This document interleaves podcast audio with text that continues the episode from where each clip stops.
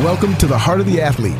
This is Reggie Etheridge welcoming you to the radio program for the Fellowship of Christian Athletes, featuring what God is doing in the hearts and lives of coaches and athletes in Idaho. Now, here are your hosts. Well, hey, folks, welcome to the Heart of the Athlete, the local FCA radio show here on KBXL 94.1 FM. I'm Ken Lewis on staff with FCA here in Idaho. And my co host today is Randy Hutchins. Randy, welcome to Heart of the Athlete. Ken, thanks for having me.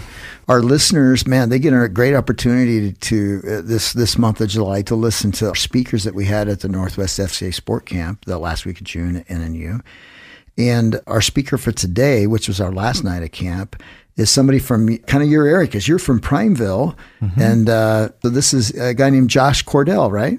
Yeah, absolutely. Josh is one of our local guys, and uh, he's a pastor over there, and also a tennis coach. He's yeah. Co- he coaches tennis at uh, Summit High School and uh, is a youth pastor for Westside Church. Yeah, and and it's our first speaker I, from the time I've been involved in camp that actually had a, like a tennis background. He played tennis and coached tennis. So so excited. And man, what a great night. He closed out our camp and man, just some sound, great biblical advice and, and just a, just a great, great night. And so folks, sit back and enjoy Pastor Josh Cordell, who's also a tennis coach. Heavenly Father, you are so good. You are so good.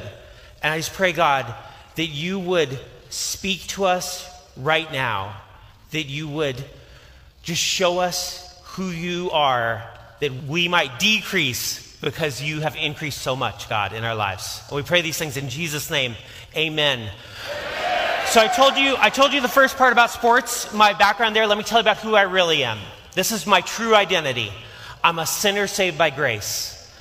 I am loved by God. I'm a child of God. I'm created in the image of God. And then here's one that still blows me away I'm friends with God. Okay?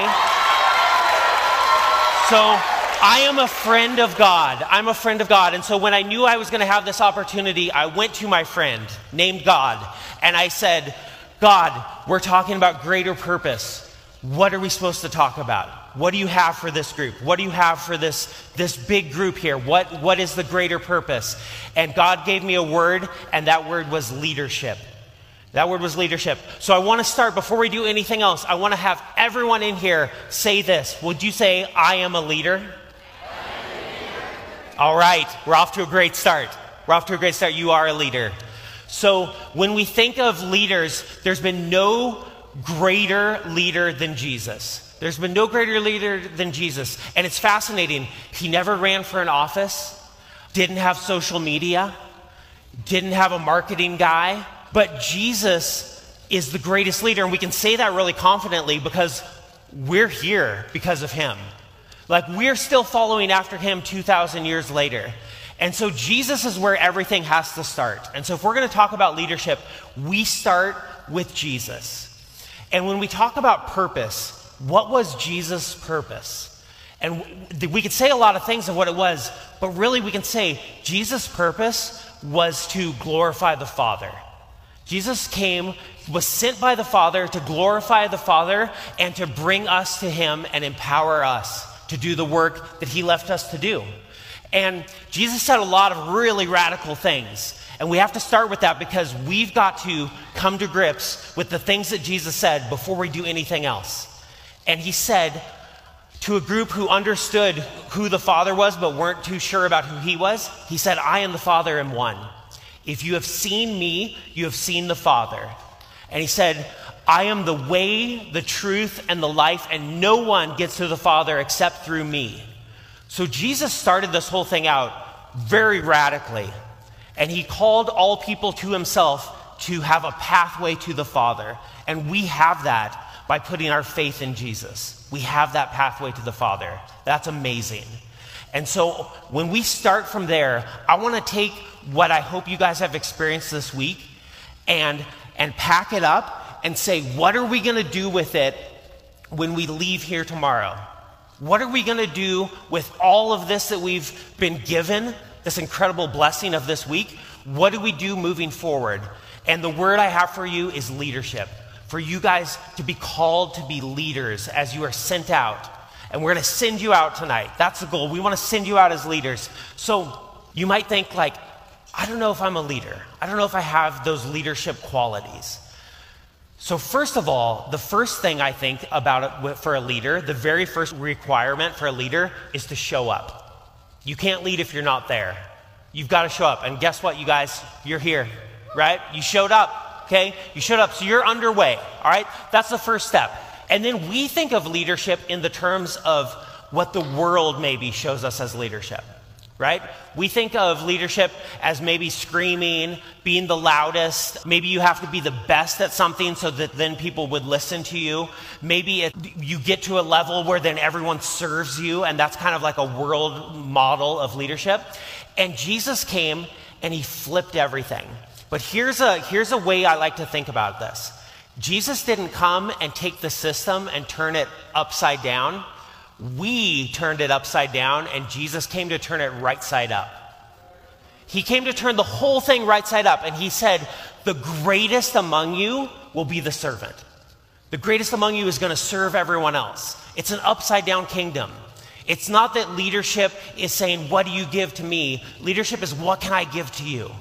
Leadership is service. There's a one of the most successful teams at, at, any level, and a few years ago, they had the highest winning percentage of any professional sport in sports history. Is a is a rugby team called the New Zealand All Blacks. Anybody heard of that? All right. So they have they have a style of leadership that is servant leadership, and one of the things they do is they call it sweeping the sheds sweeping the sheds. And they have an actual broom, but what it really means is cleaning up after the team, cleaning up the locker room after the team. And the New Zealand All Blacks, the highest level players on the team, are in charge of cleaning up the locker room when they're all done. And they're the ones who sweep the shed. And they tell the younger guys, get out of here. We got to clean up. This is what we do. We clean up. They take that step, they serve others. The greatest will be a servant. And so, what is that going to look like? What is that going to look like for us to leave this place and go serve the people in our life? So, first of all, what I want to do is I want to think about like what you've what you've experienced this week. Like, uh, raise your hand if this has been an amazing week. All right, I like it. I like it. Um, I have to tell you guys, this prayer stance, you guys, so we call this at our, at our church and, and in, our, in our youth group, we call this victory stance. And when I saw you guys do this when you're praying, I was like, this is amazing. Like, you guys just all do this. And we call this victory stance because there's a couple of cool things about this. There's this interesting thing that happens in our body where when something great happens, our hands go up in the air. Have you ever had that happen? Where, like, uh, it's kind of like if you were, I've never won the lottery, but I imagine if I won the lottery, I'd be like, yes, right? When somebody is uh, crossing the finish line of some epic race, like an ultra race or a marathon or a triathlon, and they're barely, barely making it, and they get to the, you don't know if they're going to actually make it, and they get to the finish line and they go. Like that, it's built into us. It's this victory stance, right? And the victory, you guys, where's it come from? Comes from above, right? We serve a God of victory. He is greater. When I saw that, I was like, you guys are in such a good place. Like, this is so right, what's happening here. So, as we take what you guys have learned and experienced this week, how do we go out with it? What do we do with it? I think that with my involvement in FCA this year and really following the devotional of greater and then preparing for this message and everything, I can tell you this Words like great, greater, and greatest are always going to bring me to right here. Can you guys can you guys understand that? Greater is from now on, it's it's right here, right? It's right here. But it's right here to right there. Whenever we come back to a moment like this, it's got to be the focus has to be on God. The focus has to be right back on God. So I want to talk about some tools of what do we do going out from here? What do we take with us? So I love this concept of these three types of relationships we have in our life up, over, and down relationships. So, up is someone who's more experienced than you, someone who knows more about that thing. Over is like a peer, someone who's on the equal playing field with you. And then down is someone below, someone less experienced. So you can take your sport. Think of your sport, right? Up would be a coach. Up would be a pro athlete. Up would be someone who's done the thing you want to do, but you haven't done it yet. Up would be someone who's your same age, but is more experienced and has more skill than you. Over is a peer. Over is someone who uh, can push you and you can push them. Iron sharpens iron. Over is someone who you can compete with, who can be a, a partner in competition. And the great thing is, an over relationship doesn't have to be the same age, right? Like you, if your sport, for example, like my sport growing up has been tennis, and um, tennis players, let's go. I love you. I love you. And I wish that that's what happened every time I said the word tennis. So, an over relationship in your sport doesn't have to be the same age, it's just someone who's at the same level, who you can battle with. And then down relationships are someone who isn't where you're at, you're further along than they are. So, sports are like the beautiful metaphor of life. Sports give us so many opportunities to look at the things of life and like break them down real easily. So, sports make that up, over, and down thing so straightforward, right? Like, that's really clear. But the same is true in our other aspects of life. And I want to give you guys a something that I hope you can really like grab onto with this idea of being a leader. If you know Jesus, then when it comes to spirituality, everyone who doesn't is a down relationship for you. Every single one. Because you have something to give them. No matter how old you are, no matter how far along on this journey you are, if you know Jesus, if He's the Savior of your life, if He's your Lord, then anyone who doesn't know Him you're an up relationship when it comes to the things of spirituality, no matter where they're at in life. That's incredible. And we need up, over, and down relationships in all of these aspects, right? You guys probably experienced during this time, I could tell that you guys love your huddle leaders. Like, I got that vibe.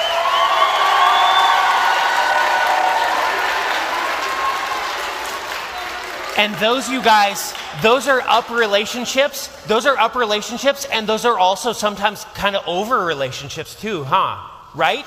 I've coached sports for a long time, and I've had a lot of down relationships that have become over relationships because of how close we've, we've come to each other. We've become friends. And there's amazing thing, one of the greatest, greater verses is Jesus saying that greater love has no one than this that he would lay his life down for his friend. We are friends with Jesus. We are friends with Jesus. That is weird sometimes to think about Jesus as like an over relationship because he's my friend. He's the Lord of my life. He will always be right here.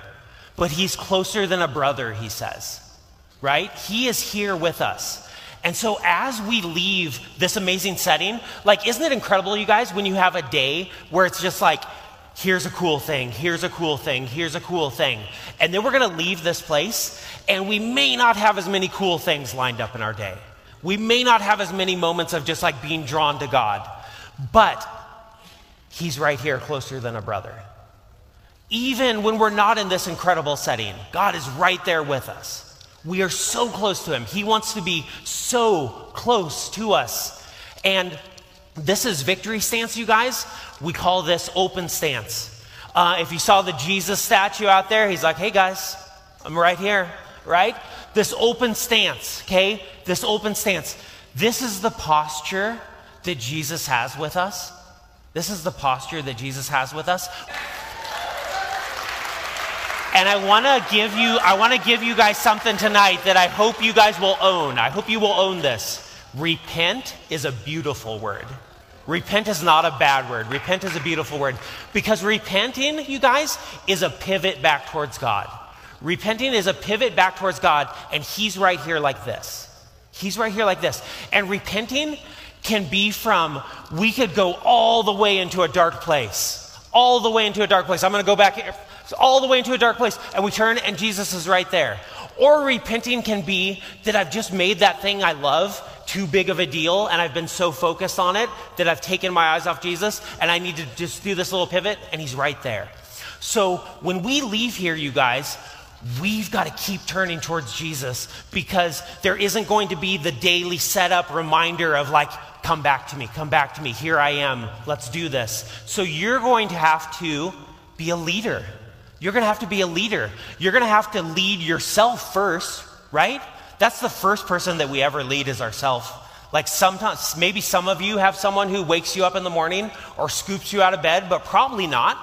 Probably you're the person who has to make that first decision of like, I'm going to wake up and get myself out of bed. I'm going to lead myself into this first part of the day. And we're going to have to take all the stuff that we got this week and we're going to go out into our world and we're going to have to be leaders. And we're going to have to lead with all of this greater information that we've gathered, right? And all of this information is nothing if it's not pulling us to a closeness with God, right? All the information in the world is nothing if we're not drawn closer to God. And when it comes to being a leader, here's the part that's just unbelievable. When we think about any of the things that we want to try to do, we see in the Gospel of John when Jesus knew he was leaving and he said, All the things that I have done, you can do. But you ready for this? He said, Greater things will you do because I am going to be with the Father. So, greater things, Jesus, the Son of God, living among men, incarnate in the flesh, a man walking a perfect life, he said, Greater things do I have for you to do. But not because of us, not because of any amount of training, any amount of practicing, but because God lives in us. God lives in us. Greater is He who is in me than He who is in the world. And so I can be a leader because I have God in me. So I can't do that on my own. I can't do great things on my own. But what can I do with God in me? I don't know that there's a limit to what God wants to do in me. And I know that I'm old, and there's definitely not a limit on what God wants to do in you guys. And you don't have to be a certain age to be a leader. No matter how young you are, you can be a leader right now. And you have to leave this place and you have to make sure that you have these up, over, and down relationships. The most important up relationship is God. The most important over relationship is God. And then in your down relationships, you've got to pour God's love out on people. And we are talking about the fruit of the Spirit love, joy, peace, patience, kindness, goodness, faithfulness, gentleness, self control. Fruit of the Spirit. I love this idea. Let's be smoothies. Let's be smoothies, okay? All of that fruit is amazing, right?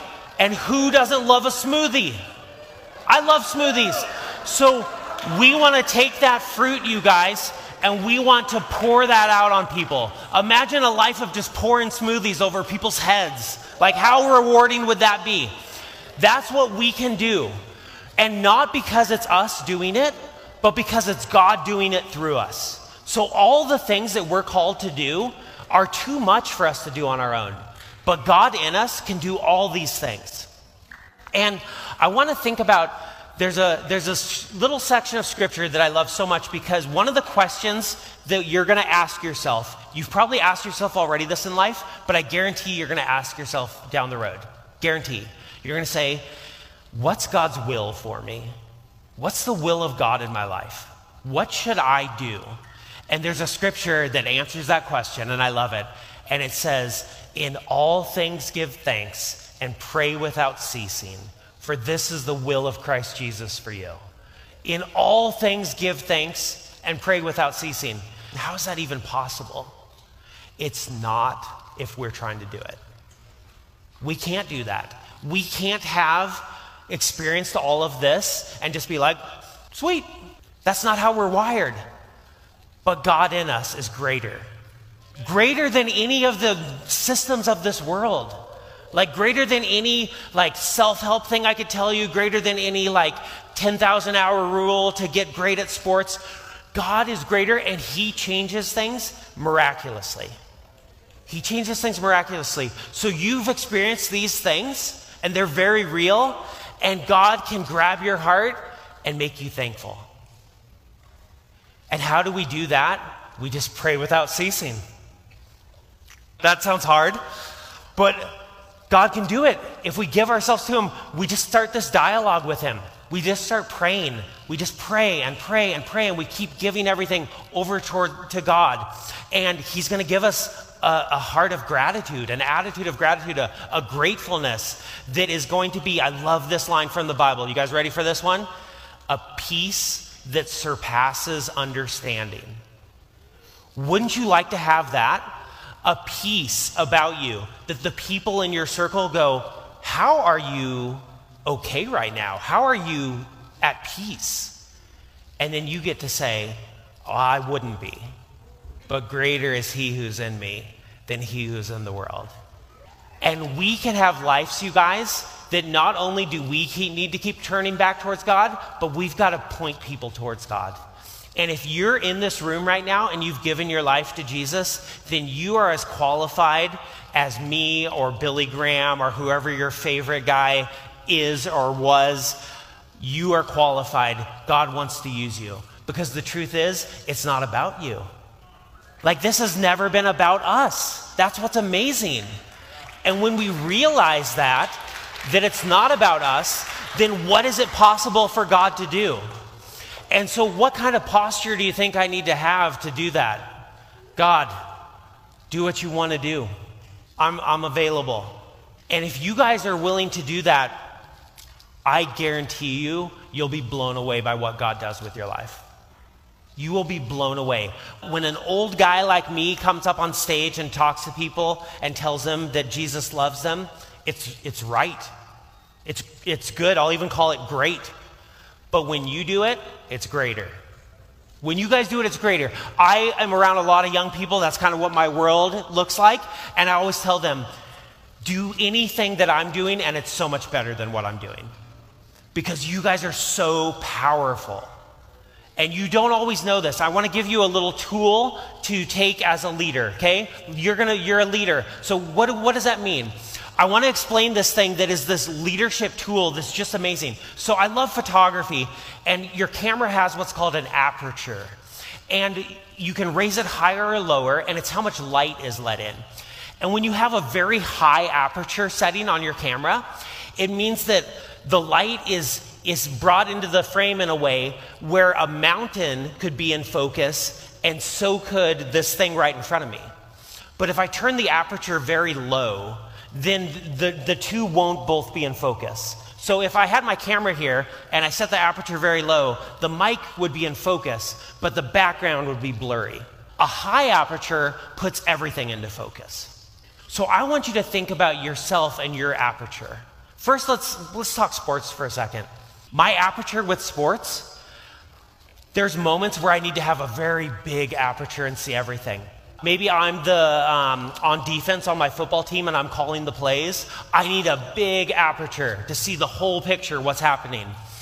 Maybe I'm up to bat playing baseball and I need a very small aperture, so focused, so seeing the ball. I want you as leaders, when you leave here, to think about your aperture. And I want you to walk into rooms and I want you to open that aperture wide up and see everything in the room, meaning that you see everyone in the room. If you, as a leader, see everyone in the room, then you're going to start noticing things. You're going to notice the kid who you haven't noticed before, and you're going to be able to narrow that aperture and see them and go over and say, Hey, I'm Josh and you have something to give to that other kid who's going through hard stuff that a lot of the world doesn't have to give them because you have Jesus. And you may feel unqualified, but you're not. Every room you walk into is going to have people dealing with hard things, asking questions, not knowing anything about God, not knowing what they're going to do next, maybe thinking really bad things about their life.